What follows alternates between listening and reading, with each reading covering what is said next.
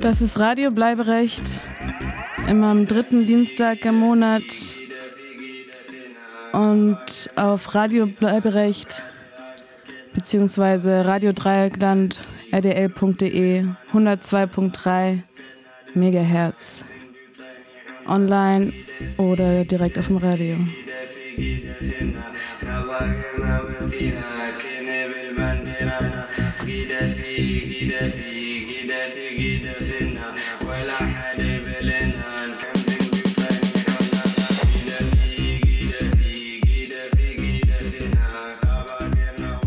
Heute mit Beiträgen zu dem zunehmenden Terror von rechts in der Bundesrepublik, einem Interview zur aktuellen Lage im Camp Moria, einem Veranstaltungshinweis zu einer Tagung über die EU bzw. die EU-Abschottungspolitik und die Vorstellung der antirassistischen Agenda 2025 und zuletzt die Antira-Wochenshow.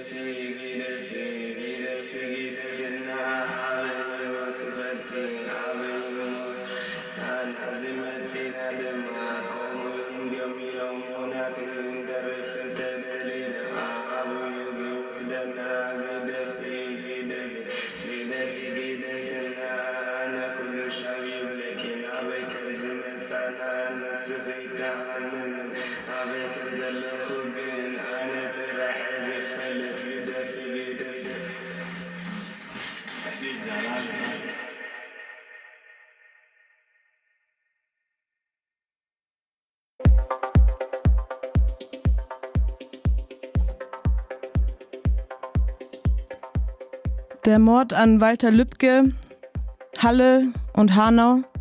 In den letzten Jahren wurden in Deutschland zunehmend rechtsterroristische Taten verzeichnet. Der Journalist Andreas Speit gibt in den aktuellen Ausgaben des antifaschistischen Magazins Der rechte Rand einen Überblick darüber. In dem Text stellt er die Frage, soll eine Gesellschaft, in der Antisemitismus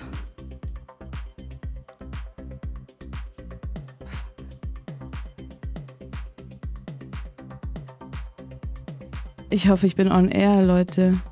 Ich mache mal weiter. In dem Antisemitismus und Antifeminismus, Rassismus und Ressentiments an der Tagesordnung sind, vom rechten Einzeltätern reden. Hier kommt der Beitrag. Hashtag Radikalisierung. Terror von rechts. Von Andreas Speit. Sie richten mit Kopfschüssen hin, liquidieren mit Maschinengewehren, töten mit Bomben, morden mit Brandsätzen oder schlagen mit Gegenständen tödlich zu.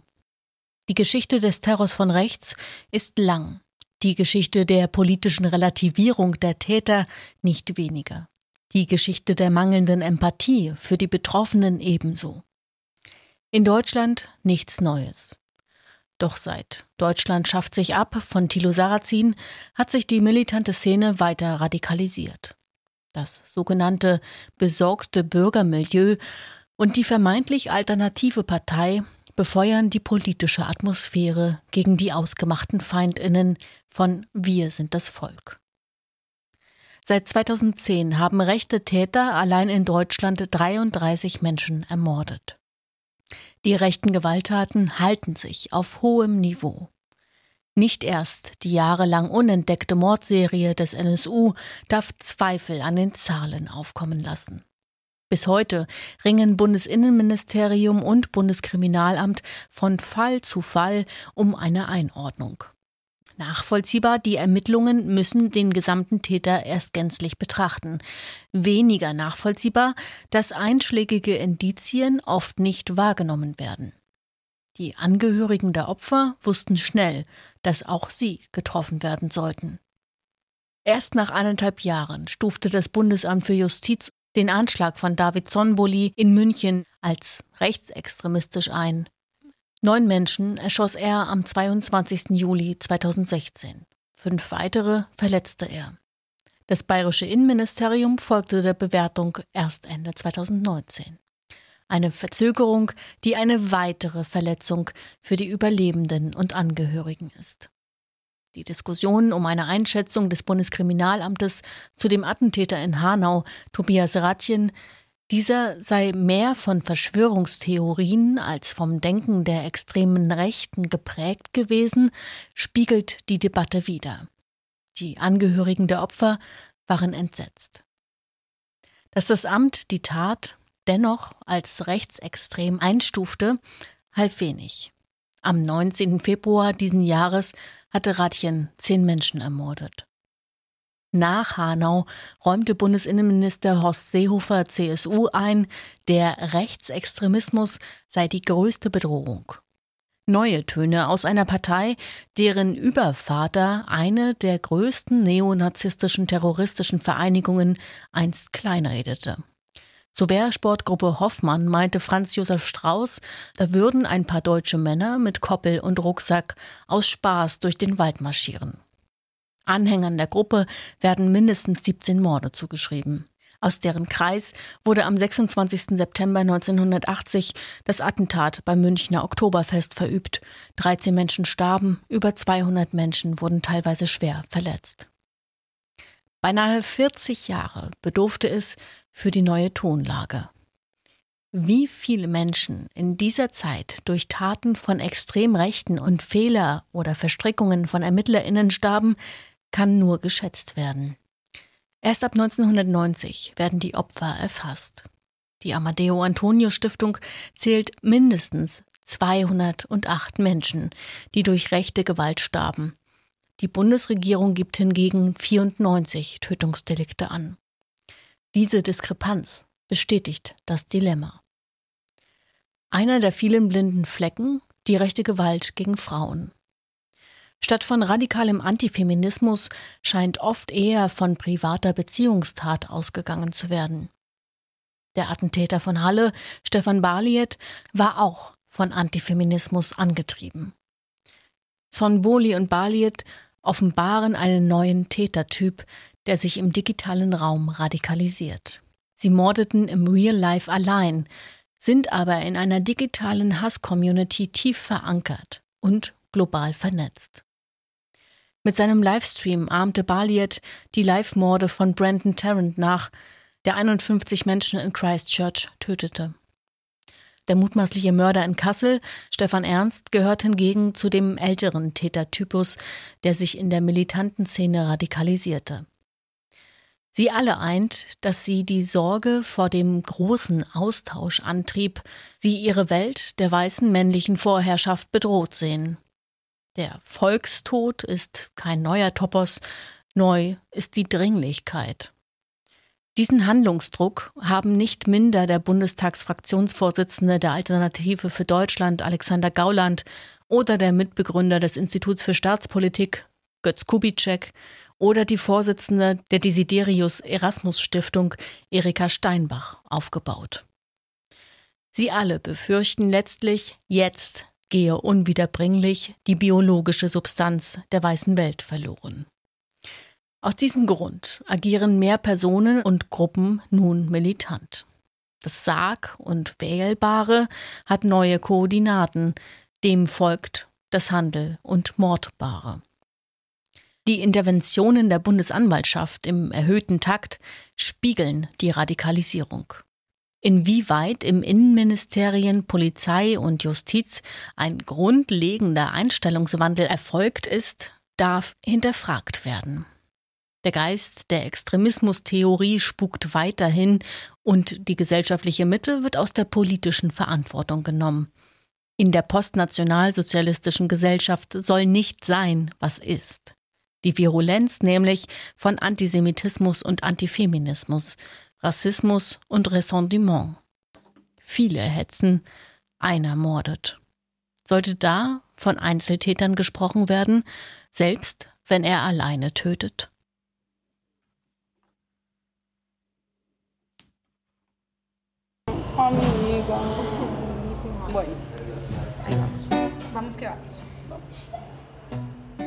Das war ein Beitrag von Radio Utopia und Radio Loro zum rechten Rand in Deutschland und der USA.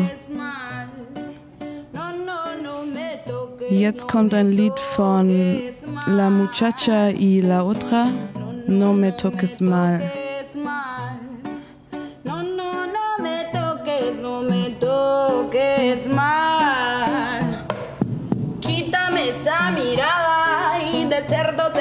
Tras mis espaldas que cuando me canso del mundo no quiero saberte. Queriéndome comer queriéndome comer queriéndome comer queriendo y no no me toques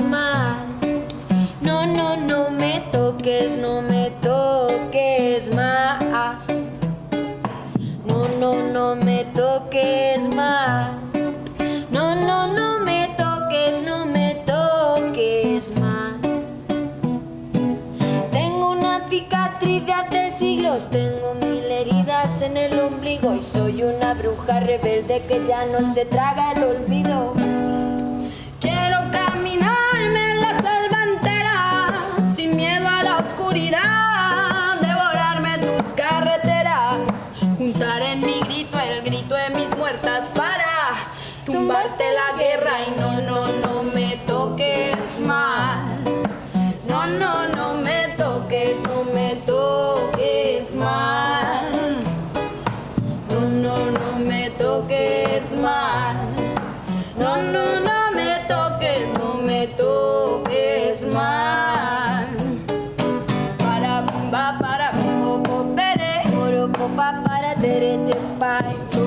Bumba, para popo, pere. Poro poro pepe, poro poro pepe. Da na na na na na na na na. Da da da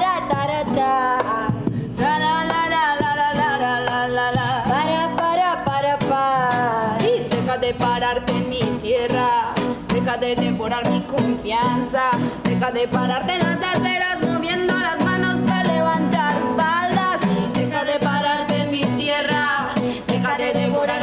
confianza. Deja de pararte en las aceras moviendo las manos para levantar faldas. Deja de pararte en mi tierra. Deja de devorar mi confianza. Deja de pararte en las aceras moviendo las manos para levantar faldas. Porque quiero mis piernas libres, quiero mis tetas libres. Quiero que no me quieras siempre para desvestirme. Quiero mi cara libre, quiero mi culo libre. Quiero que no me quiera siempre para desvestirme. Quiero mi cuerpo libre, siempre para desvestirme. Hambre y sueño es lo que usted tiene. Hambre y sueño es lo que usted tiene. Hambre y sueño es lo que tú tienes. Con tu reggaeton y con tus cuatro babies. Eh. No, no me toques mal. No, no, no me toques,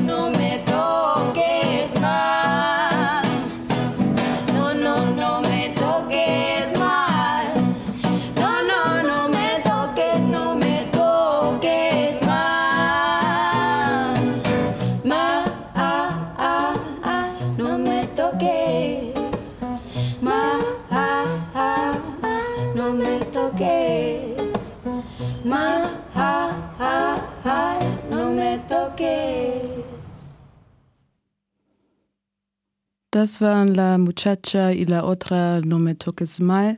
Das erste Lied hatte ich noch gar nicht angesagt, das ganz zu Anfang lief. Und zwar ist das ein Lied aus Eritrea, deswegen werde ich es sicherlich nicht richtig aussprechen. Gaddafi na feed asgodom red access edit. So viel dazu. Wir sind hier bei Radio Bleiberecht und wie wir alle wissen, es hat Moria gebrannt letzte Woche. Und dazu gibt es einen aktuellen Beitrag zur jetzigen Situation in Moria. Unser Kollege Leo hat ein Interview geführt und das hört ihr jetzt direkt im Anschluss. Letzte Woche Dienstag ist das Flüchtlingscamp Moria auf der griechischen Insel Lesbos durch Feuer fast vollständig abgebrannt. Mehr als 12.000 Menschen, die dort lebten, müssen nun an anderen Orten untergebracht werden. Viele von ihnen schlafen zurzeit auf der Straße. Politiker und Politikerinnen unterschiedlicher Parteien fordern deshalb unmittelbar Schutzsuchende aus Moria in Deutschland aufzunehmen. Über die möglichen Schritte, die jetzt in Deutschland diskutiert werden und die Situation auf Lesbos, möchte ich heute mit Matthias Lehnert vom Republikanischen Anwaltsverein sprechen. Hallo, Herr Lehnert. Hallo. Wie konnte es überhaupt zu solch einer Situation kommen? Lesbos war doch ursprünglich nur für 3000 Personen gedacht. Ja, also die äh, Geschichte von Lesbos, die Geschichte von Moria und die Geschichte der griechischen Hotspots im Allgemeinen haben eine äh, längere Geschichte. Ähm, die, äh, der wesentliche Hintergrund dieser äh, Geschichte ist ähm, der EU-Türkei-Deal und ähm, die Einwanderung äh, durch äh, Geflüchtete über die Ägäis, ähm, über die Türkei nach Griechenland in die Europäische Union. Und ähm, was sozusagen wichtig ist bei der Betrachtung ähm, der Situation in den Lagern, in den Hotspots, ist immer Folgendes. Ähm, natürlich ist es wichtig, äh, die griechischen Behörden äh, auch unmittelbar in die Verantwortung zu nehmen für die Situation. Äh, auf den griechischen Inseln, in den Hotspots. Ähm, dahinter steckt aber ebenfalls eine Politik der Europäischen Union, die darauf ausgelegt ist, eigentlich schon seit den 90er Jahren, aber insbesondere auch seit 2016 durch den EU-Türkei-Deal, äh, eine Auslagerung vorzunehmen und die ähm, Migration von Geflüchteten innerhalb der Europäischen Union ähm, frühzeitig zu unterbinden bzw. in den Außengrenzen zu belassen alle europäischen Staaten, einschließlich Deutschlands, haben es über Jahre und auch vor allen Dingen in den letzten Monaten äh, unterlassen, äh, Menschen aufzunehmen, obwohl es äh, klar war, dass dort eine katastrophale äh, Situation herrscht, dass dort katastrophale Lebensbedingungen herrschen. Und äh, wenn die Zahlen der dort verbliebenen Geflüchteten derart in die Höhe gestiegen ist, dann ist das eben nicht nur eine Verantwortung der griechischen Behörden, sondern ist das auch eine Verantwortung unterlassener Hilfeleistungen durch die Europäische Union, einschließlich Deutschlands. Sie sprechen es schon an, und in Deutschland werden Forderungen zur sofortigen Aufnahme von Geflüchteten laut. Was kann, muss Deutschland tun? Ähm, wir müssen da, glaube ich, äh, so ein bisschen äh, unterschiedlichen Ebenen auseinanderhalten. Einmal so ein bisschen der, der politische Diskurs einerseits und andererseits der rechtliche Diskurs. Eigentlich ist es angesichts der Situation in Moria und in den äh, sonstigen griechischen Hotspots ähm, ja, bizarr und fast schon perfide, ähm, allzu sehr sich über rechtliche Grundlagen zu streiten, denn insbesondere seit der letzten Woche ist es klar, dort muss geholfen werden und zwar ganz, ganz schnell. Ähm, und klar ist auf der rechtlichen Ebene eben andererseits auch, diese Möglichkeiten gibt es. Es gibt keine rechtlichen Hindernisse, Menschen aufzunehmen. Es gibt auch keine rechtlichen Hindernisse, dass Deutschland einen ganz, ganz großen Teil oder auch alle Menschen aus Moria aufnimmt. Ähm, es gibt ähm, die Möglichkeit von Aufnahmen über die Dublin-Verordnung. Es gibt die Möglichkeit von Aufnahmeprogrammen des Bundes oder der Länder ähm, diese rechtlichen Möglichkeiten, die es gibt und deren Einschlägigkeit auch eigentlich von niemandem bestritten werden kann, die müssen jetzt ganz schnell äh, umgesetzt werden, möglichst unbürokratisch umgesetzt werden. Und es muss einfach aufhören mit einem Diskurs rechtlicher Scheinausreden durch das Bundesinnenministerium und durch äh, andere verantwortlich ist, muss damit aufhören, immer wieder darauf zu, weisen, zu verweisen, dass es eine europäische Lösung bedarf, sondern es muss jetzt geholfen werden und die Zeit der Ausreden muss endlich ein Ende haben. Sie sprechen es auch schon an. Horst Seehofer, der Bundesinnenminister, pocht ja auf diese famose europäische Lösung. Wie könnte die denn aussehen oder wird es überhaupt eine Lösung auf europäischer Ebene geben? Ich bin da sehr skeptisch und äh, ich sehe das auch im äh, Kontext dessen, was äh, im Übrigen äh, zum Thema äh, Asyl- und äh, Flüchtlingspolitik in den letzten Jahren diskutiert wird und was auch insbesondere vom BMI und von Horst Seehofer ähm, diskutiert wird. Man muss sich vor Augen führen, ähm, wie ich auch vorhin schon sagte, äh, das BMI und die Europäische Union und äh, sozusagen die hegemoniale Politik, die von Seiten der Europäischen Union und ihrer maßgeblichen Mitgliedstaaten in den letzten Jahren vorangetrieben wird, ist eine Auslagerung. Und äh, das wird auch klar, wenn man sich die gegenwärtigen Pläne der äh, Europäischen Union äh, vor Augen führt, beziehungsweise die Pläne auch äh, von Seehofer, ähm, die Asylverfahren an die Außengrenzen zu verlagern und äh, Vorprüfungen an den Außengrenzen durchzuführen, also sozusagen bei dieser, La äh, bei dieser Einrichtung der Lager zu belassen, anstatt sie aufzuheben. Das heißt, ähm, wenn Seehofer von europäischen Lösungen redet, dann ähm, mag er damit bezwecken, dass eine gewisse Zahl von Mitgliedstaaten vielleicht zu diesem oder jenem kleinen Teil äh, sich bereit erklärt, äh, Menschen aufzunehmen. Aber die europäische Lösung äh, die bislang diskutiert wird, ist äh, es bei dieser Auslagerung, bei dieser Einrichtung der Lager zu lassen. Und deshalb ist es eine Scheindiskussion darauf zu verweisen. Und wir wissen auch alle, äh, selbst wenn Deutschland sich zu einer gewissen Grad dazu bereit erklärt, Menschen aufzunehmen, wenn noch andere Staaten wie Frankreich oder Luxemburg dazukommen, es gibt maßgebliche Staaten auf der anderen Seite, die sich dem verweigern werden. Es gibt keine ähm, keinen umfassenden Willen innerhalb der Europäischen Union zu helfen. Und deshalb sollte Deutschland insbesondere als finanzstärkster, als größter Staat in der Europäischen Union Deutschland aufhören, äh, sich rauszureden. Es muss jetzt geholfen werden und es darf da keine Ausreden mehr geben. Gemeinsam mit dem Flüchtlingsrat Berlin hat der Republikanische An Anwaltsverein ein Diskussionspapier vorgelegt, aus dem hervorgeht, alle 13.000 Geflüchteten unmittelbar aufzunehmen. Welche Reaktionen haben Sie darauf erfahren? Wir sind ja nicht die Einzigen, die diese Forderungen ähm, erheben. Ähm, es gibt verschiedenste Organisationen, die ähm, ähm eben genau dies äh, fordern, unbürokratisch jetzt schnell und zwar allen Menschen zu helfen, die äh, von der Situation in Moria betroffen sind.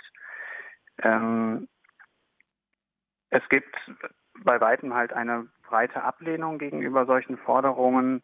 Aber es bleibt sozusagen dabei, ähm, was ich gesagt habe, die Argumente, die gegen die schnelle und unbürokratische Aufnahme ähm, vorgebracht werden, die sind Scheinausreden.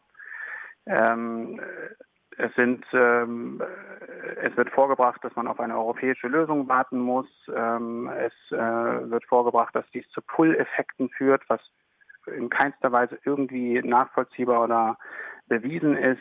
Ähm, ähm, es wird äh, vorgebracht, äh, dass alle, äh, alle anderen Länder ihren, ihre Hände in den Schoß legen, äh, wenn Deutschland jetzt schnell handelt. Das halte ich für bizarr. Denn so wird der Streit auf den Rücken der Geflüchteten ausgetragen, die immer wieder warten müssen, die immer wieder ähm, äh, äh, damit vertröstet werden, dass irgendwann mal eine Lösung stattfinden wird, obwohl natürlich klar ist, das BMI, und das muss man sich darüber bewusst sein, das BMI will diese Aufnahme bis dato nicht und wird sich weiterhin mit irgendwelchen Scheinargumenten gegen eine Aufnahme wehren.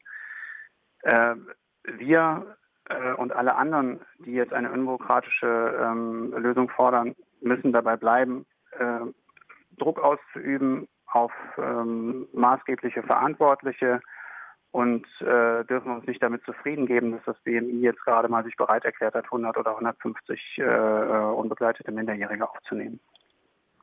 Herr Lehnert, vielen Dank für das Interview. Das war Herr Lehnert vom Republikanischen Anwaltsverein über Situ die Situation des Flüchtlingscamps Moria und Deutschlands Rolle dabei.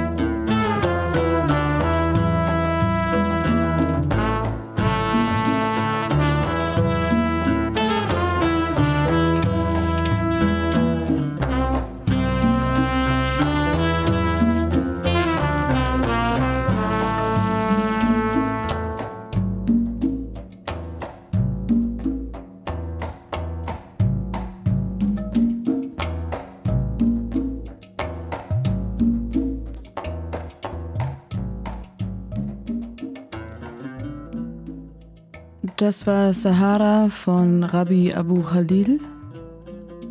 Und nun zu einem Veranstaltungshinweis. Am 5. und 6. Oktober findet die Tagung Friedensprojekt Europa AD in Freiburg statt, die sich kritisch mit der Abschottungspolitik der EU auseinandersetzt. An den zwei Tagen wird die aktuelle Politik der EU und der Bundesregierung diskutiert. Da unter dem Deckmantel der Förderung von Frieden und Menschenrechten vermehrt Migrationsabwehr betrieben wird und es in Kauf genommen wird, dass Menschen bei ihrer Flucht ums Leben kommen. Wir haben mit Kifle Mariam Geppewold gesprochen, der Teil der evangelischen Kirche Baden ist und diese Veranstaltung mitorganisiert. Kurz vorweg, die Audioqualität ist teilweise etwas schlecht, daher mussten ein paar Stellen gedappt werden. Für eure Tagung im Oktober habt ihr unterschiedliche Referentinnen eingeladen, die die Perspektiven auf Migrations- und Außenpolitik der EU unterschiedlich beleuchten, wie zum Beispiel Referentinnen aus den politischen Kontexten, von zivilgesellschaftlichen Organisationen, von Stiftungen oder auch aus dem akademischen Kontext. Daher ist zu vermuten, dass eine kontroverse Diskussion zustande kommen soll. Von welchen Perspektiven erhofft ihr euch, das Thema zu beleuchten? Werden zwei Keynotes im Rahmen der Tagung äh, äh, gehalten. Das eine ist äh, von äh, Dr. Äh, Asfaw Afrate, also er ist ein Autor und Unternehmensberater und er wird ein äh, Keynote zu dem Thema Quo Vadis Afrika, eine neue Afrikapolitik ist unabdingbar. Er hat sich mit dem Thema von Flucht, Migration und Völkerwanderung beschäftigt äh, das wird, glaube ich, ein wichtiger Beitrag sein.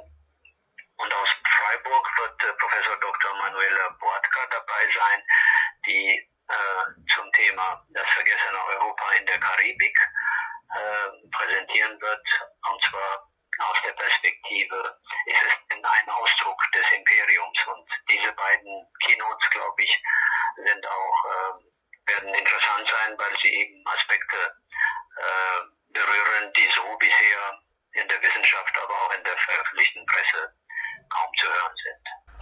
Also, soweit es geht, wollen wir sozusagen, dass alle zu Wort kommen. Aber wir möchten schon darauf achten, auch aufzuzeigen, dass Perspektiven, die sonst in der großen Gruppe nicht äh, in Erscheinung treten, zu Wort kommen.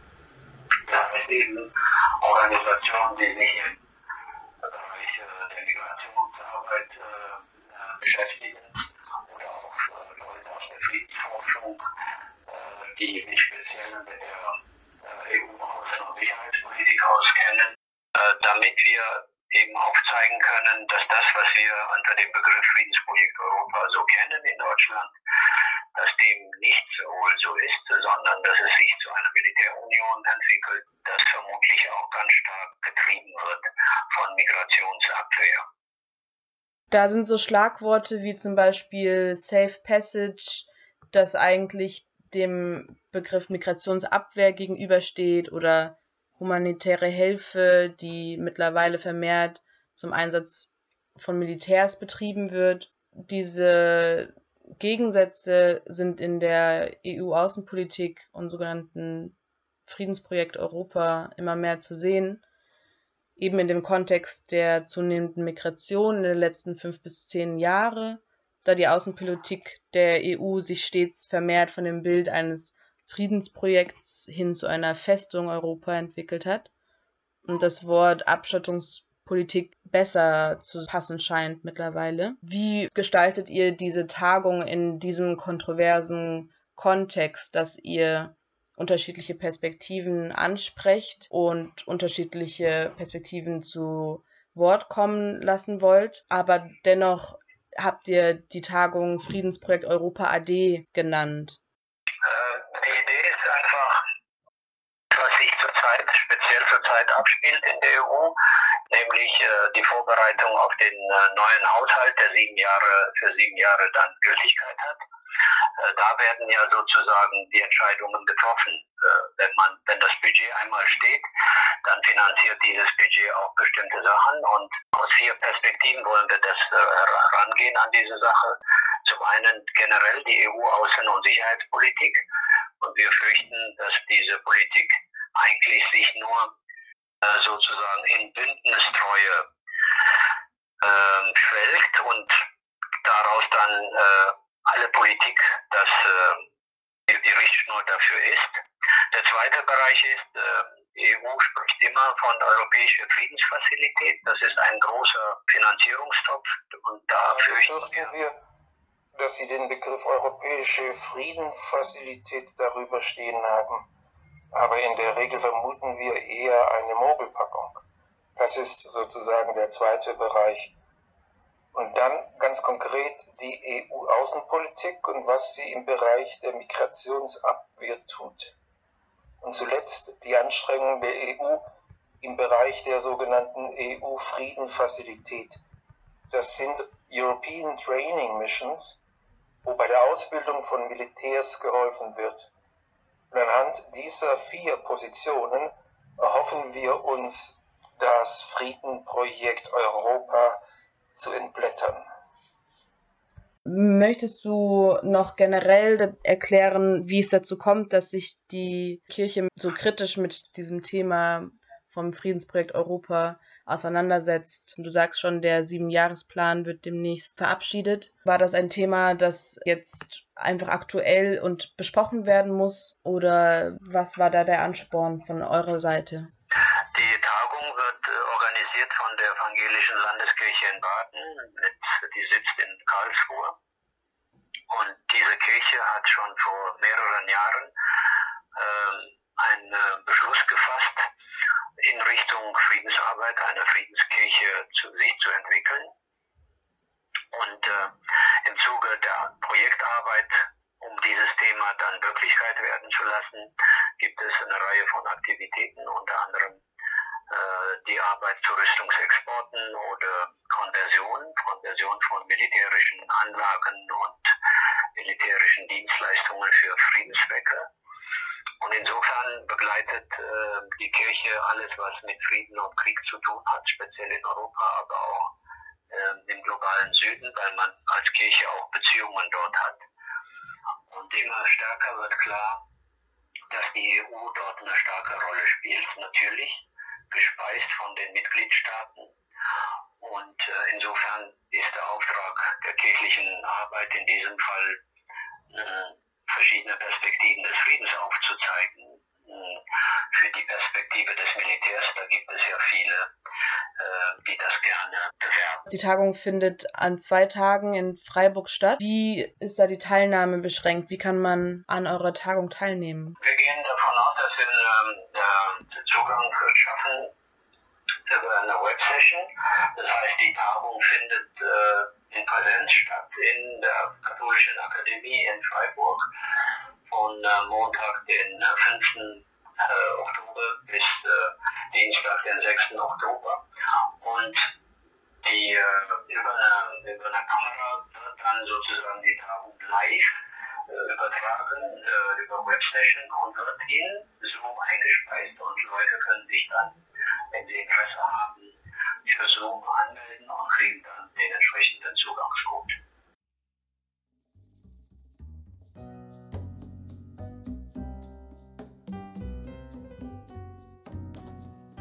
Das war ein kurzer Einblick zu der kommenden Tagung Friedenprojekt Europa AD, bei der die aktuelle Außen- und Sicherheitspolitik der EU kritisch hinterfragt wird. Mehr Infos zu der Veranstaltung findet ihr online auf der Internetseite der Evangelischen Akademie Baden. Und falls ihr euch per Zoom zu der Veranstaltung dazu schalten wollt, könnt ihr bei dem Beitrag zu unserer heutigen Sendung auf rdl.de die Mailadresse von Kifle Mariam Gepperwold finden, ihm schreiben und euch auf die teilnehmenden Liste setzen. Jetzt kommt Holy Spirit von Fevin Josef, die vor zwei Wochen in Freiburg ein Konzert hatte.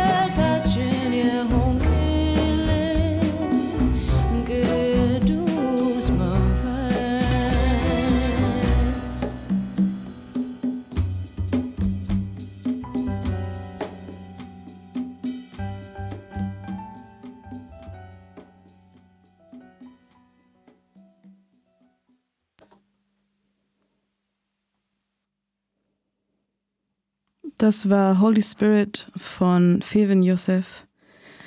Jetzt kommen wir zu unserem nächsten Beitrag. Und zwar war vor ungefähr zwei Wochen am 31.08.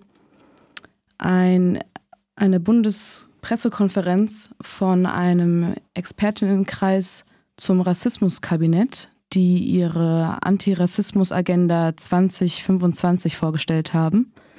Sie fordern einen politischen Neustart und keine halbherzigen Maßnahmen. Hier ein Mitschnitt der Bundeskonferenz der Migrantinnenorganisation, bei der deren Plan vorgestellt wurde. Ja, vielen Dank. Ähm, ich habe jetzt das Vergnügen, Ihnen unsere konkreten Maßnahmen vorzustellen zu der Thematik, wie wollen wir denn die Einwanderungsgesellschaft auch tatsächlich teilhabegerecht gestalten. Ähm, Ferder sagte gerade schon halbherzige Maßnahmen. Ja, wir brauchen jetzt tatsächlich mal etwas, was äh, sehr viel mehr zeigt, dass die Einwanderungsgesellschaft auch in den Institutionen bereits angekommen sind. Und da wollen wir auf mehreren strukturellen Ebenen ansetzen. Sie wissen, in einer Demokratie werden die Interessenskonflikte auch ausgehandelt über die Institutionen. Können Sie sich eine Umweltpolitik ohne ein Umweltministerium vorstellen? Können Sie sich eine Jugendpolitik ohne ein Jugendministerium vorstellen? Können Sie sich Gleichstellungspolitik ohne ein Frauenressort vorstellen? Wahrscheinlich nicht. Und genau das ist unser Anliegen zu sagen, fast 50 Jahre nach dem berühmten Kühn-Memorandum, wo es darum ging zu sagen, wir brauchen eine Integrationspolitik, die gestaltet wird von der Bundesregierung, brauchen wir jetzt ein progressives Ministerium als Gegengewicht, als Vertretung unserer Interessen in der Einwanderungsgesellschaft und im Kräftemessen der unterschiedlichen Ressorts und politischen Interessen. Dazu gehören natürlich auch Verteilungskonflikte in unserer Republik. Also deswegen fordern wir, wir haben eine Bundesintegrationsbeauftragte, die macht einen guten Job, die setzt sich für unsere Themen ein, aber sie ist eigentlich die Fortsetzung der Bundesausländerbeauftragten aus den 80er Jahren. Wir wollen eine Aufwertung dieser Themen als ministerielle Aufgabe. Deswegen fordern wir ein progressives Ministerium, das sich um die Themen Gleichstellung von Menschen mit Einwanderungsgeschichte, Antirassismus kümmert, aber auch eine progressive Asyl-, Integrations- und Migrationspolitik auf den Weg bringt, vertritt und dabei natürlich auch die Kompetenzen beispielsweise aus dem vor allen Dingen sicherheitspolitisch orientierten Innenministerium in dieses neue Ministerium transferiert. Das ist auch keine neue Forderung. Das haben frühende Wissenschaftlerinnen und Wissenschaftler, viele Leute aus der Zivilgesellschaft schon seit Jahren äh, gefordert. Es ist State of the Art und es zeigt dann auch endlich, dass die Einwanderungsgesellschaft institutionell auf der exekutiven Ebene der Bundesregierung angekommen ist. Und meine Vorrednerin sagte das gerade auch schon. Und natürlich müssen auch Menschen mit Einwanderungsgeschichte da vertreten sein auf den politischen Ebenen. Sie als Journalistinnen und Journalisten können Sie mir eine Person nennen, die auf der Ministerebene, auf der Staatssekretärsebene, auf der Ebene der Pressesprecherinnen und Pressesprecher einen sichtbaren Migrationshintergrund hat. Ich vermute nein. Wenn nicht, dann kommen Sie bitte auf mich zu nach der Veranstaltung. Ich bin dafür Überraschungen offen. Tatsächlich geht es aber auch um noch andere ernste Dinge. Wir brauchen eine gesetzliche Grundlage. Das Ministerium muss begleitet werden von einer gesetzlichen Grundlage für die Einwanderungsgesellschaft. Deswegen fordern wir ein Partizipationsgesetz. Das gibt es schon in einigen Bundesländern. Das wäre insofern ein Novum, eine Innovation auf der Bundesebene. Und damit wollen wir natürlich verbindlich regeln, wie eine Einwanderungsgesellschaft chancen- und teilhabegerechter gestaltet werden kann.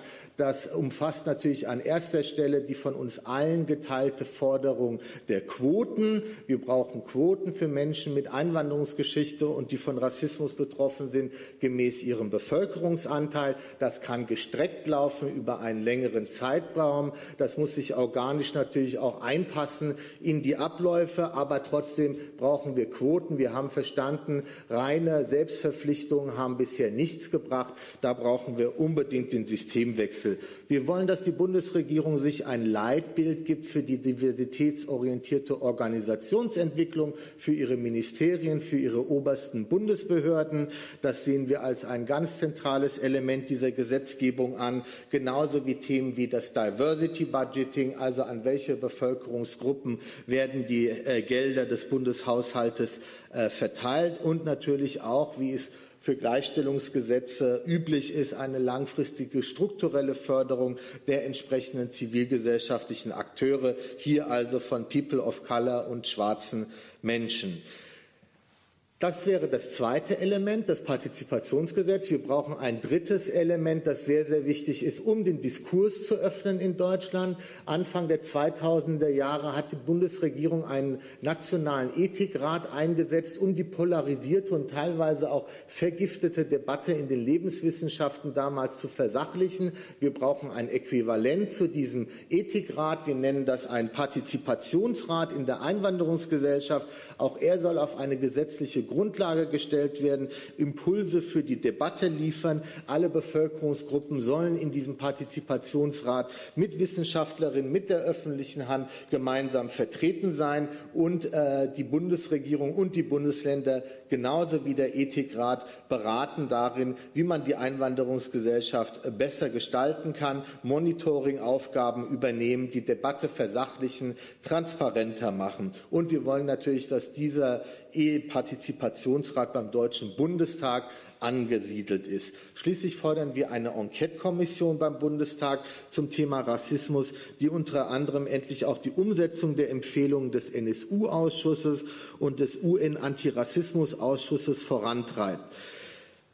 Wir wollen aber nicht nur politische Änderungen und Innovationen im System, die nur auf das Thema Einwanderungsgesellschaft einzahlen. Wir vertreten immer einen universellen Ansatz. Wir sehen uns als gleichberechtigte Bürgerinnen und Bürger dieses Landes an. Deswegen fordern wir, dass das Stabilitätsgesetz von 1967, wo es äh, darum geht, eine ausgeglichene Wirtschaftsentwicklung voranzubringen, erweitert wird auf das Thema Nachhaltigkeit, Lebensqualität, das ähnlich den Sustainable Development Development-Indikatoren das Thema Lebensqualität handlungsleitend wird. Auch da äh, würden wir uns freuen, wenn wir die entsprechende Debatte öffentlich äh, äh, vorantreiben könnten.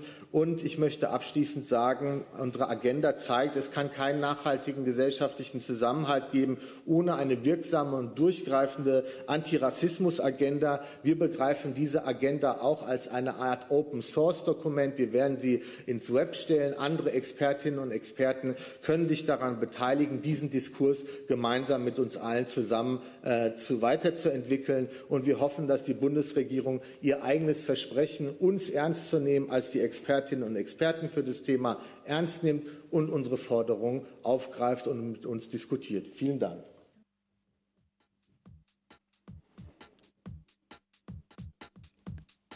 Das war die Bundeskonferenz der, des Expertinnenkreis zum Rassismuskabinett, die ihre Antirassismus-Agenda 2025 vorgestellt haben.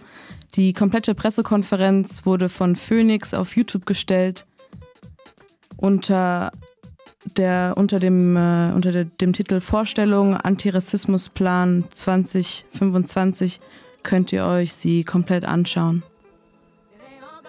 Und jetzt kommt Della Soul mit All Good, der MJ Cole Remix.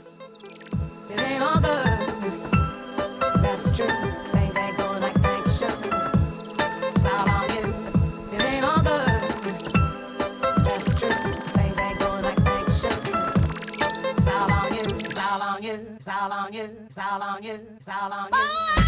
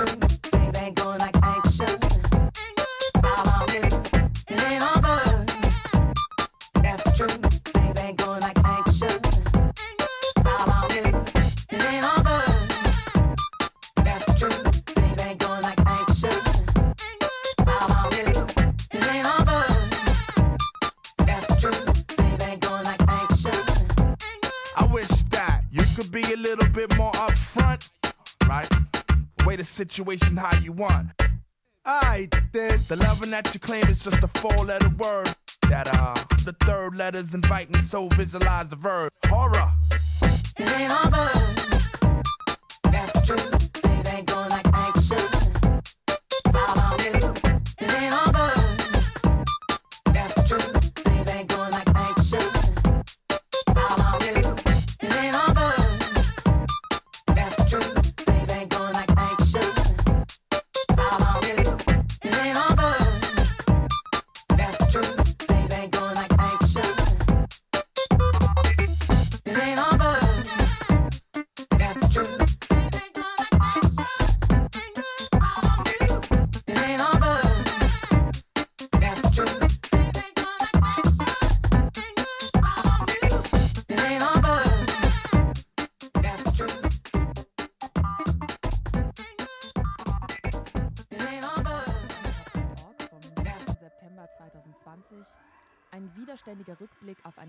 Voller Rassismus.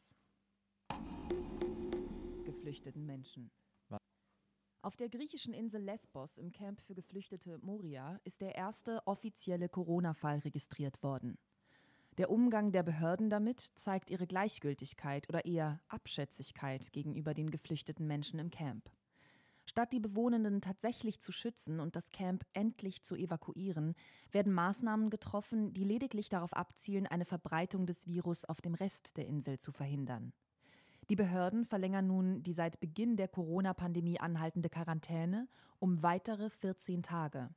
Das heißt, die Menschen im Camp dürfen dieses nicht verlassen, es sei denn, sie müssen zu einem Ärztinnentermin oder Essen einkaufen. Zudem dürfen pro Stunde lediglich 150 Menschen das Camp verlassen, eine unglaublich niedrige Zahl bei insgesamt ca. 15.000 Menschen im Camp. Und selbst wenn eine Person das Camp aus einem der zwei genannten Gründe verlassen darf, muss diese innerhalb eines von der Polizei kontrollierten Umkreises bleiben. Maßnahmen, welche eine Verbreitung des Virus innerhalb des Camps verhindern sollen, werden keine getroffen. Geflüchtete werden durch diese Maßnahmen in Moria als besondere Gefahr im Zuge der Verbreitung des Virus dargestellt, während auf der anderen Seite überhaupt keine Maßnahmen zum Schutz von deren Gesundheit getroffen wird. Diese Praxis gibt es nicht nur in Moria, sie kann momentan auch auf Lampedusa beobachtet werden. Unter anderem aufgrund von rechten Protesten in Rom und auf der Insel selbst soll das Camp auf Lampedusa geräumt werden und sämtliche Menschen für zwei Wochen auf sogenannte Quarantäneschiffe vor Italiens Küste verfrachtet werden. Auch diese Maßnahme gilt offensichtlich nicht der Gesundheit der geflüchteten Menschen, sondern soll lediglich verhindern, dass nicht geflüchtete Bewohnerinnen auf Lampedusa angesteckt werden. Lokale PolitikerInnen stellen sodann in ihren Aussagen die geflüchteten Menschen als besondere Gefahr dar, wenn sie die Maßnahmen beispielsweise damit rechtfertigen, dass positiv getestete MigrantInnen aus den Camps fliehen und somit die BewohnerInnen der Insel gefährden könnten. Solche Aussagen liefern Zündstoff für noch mehr rassistische Hetze gegenüber geflüchteten MigrantInnen. Der Mailänder Virologe Massimo Galli bezeichnete die Anschaffung von Quarantäneschiffen als großen Fehler, da Fälle wie der des Kreuzfahrtschiffes Diamond Princess klar zeigen, dass es die Verbreitung des Virus begünstigt, die Menschen an Bord zu behalten. Quote, diese Entscheidung hat auf dem Kreuzfahrtschiff Diamond Princess mehr als 700 Infizierte verursacht, Quote Ende, erinnert Massimo Galli. Auch dies bestätigt die Annahme, dass das eigentliche Ziel der Maßnahme ist, Migrantinnen möglichst vom Festland fernzuhalten, um dem Druck rechter Parteien nachzugeben, die versuchen, die Angst von Menschen anzuheizen und den Virus mit Migrantinnen in Verbindung zu bringen.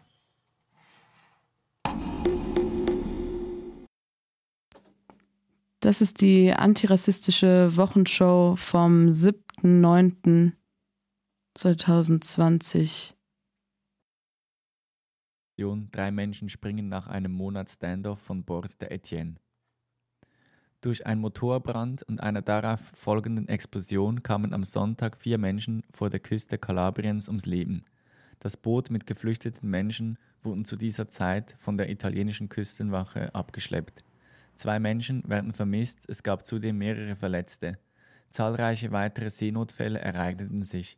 Insbesondere die Rettung durch die zivile und gewerbliche Flotte erhielt öffentliche Aufmerksamkeit. Die spanische Seenotrettungsorganisation SMH hat 29 Menschen von einem Boot nahe der andalusischen Küste geholt und das Handelsschiff Asso 29 hat 18 Menschen von einem sinkenden Boot geholt. Die Überlebenden melden drei Personen als vermisst, die höchstwahrscheinlich nicht überlebt haben. Die Sea-Watch 4 erhielt einen sicheren Hafen in Palermo, wo sie 353 Menschen an ein Quarantäneschiff übergab. Das Handelsschiff Etienne wartet hingegen noch immer auf eine Zusage von Malta, um die 27 Menschen, die sich seit dem 4. August an Bord befinden, an Land bringen zu dürfen.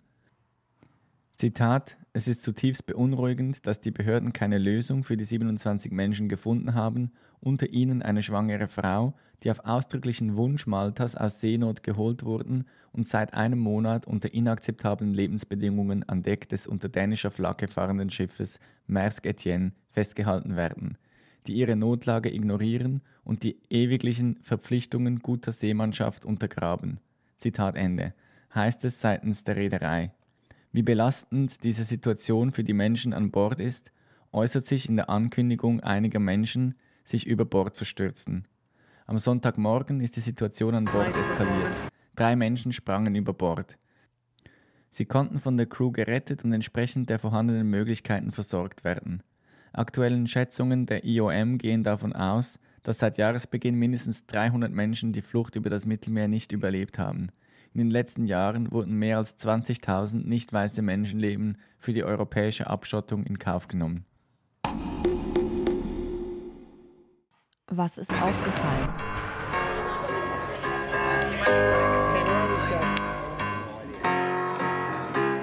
Das war die antirassistische Wochenshow vom 7.9.2020. Und damit sind wir auch schon am Ende von Radio Bleiberecht für diesen Monat September. Jetzt kommt noch Fatboy Slim Praise You. Und ansonsten bis in einem Monat. Macht's gut bis dahin.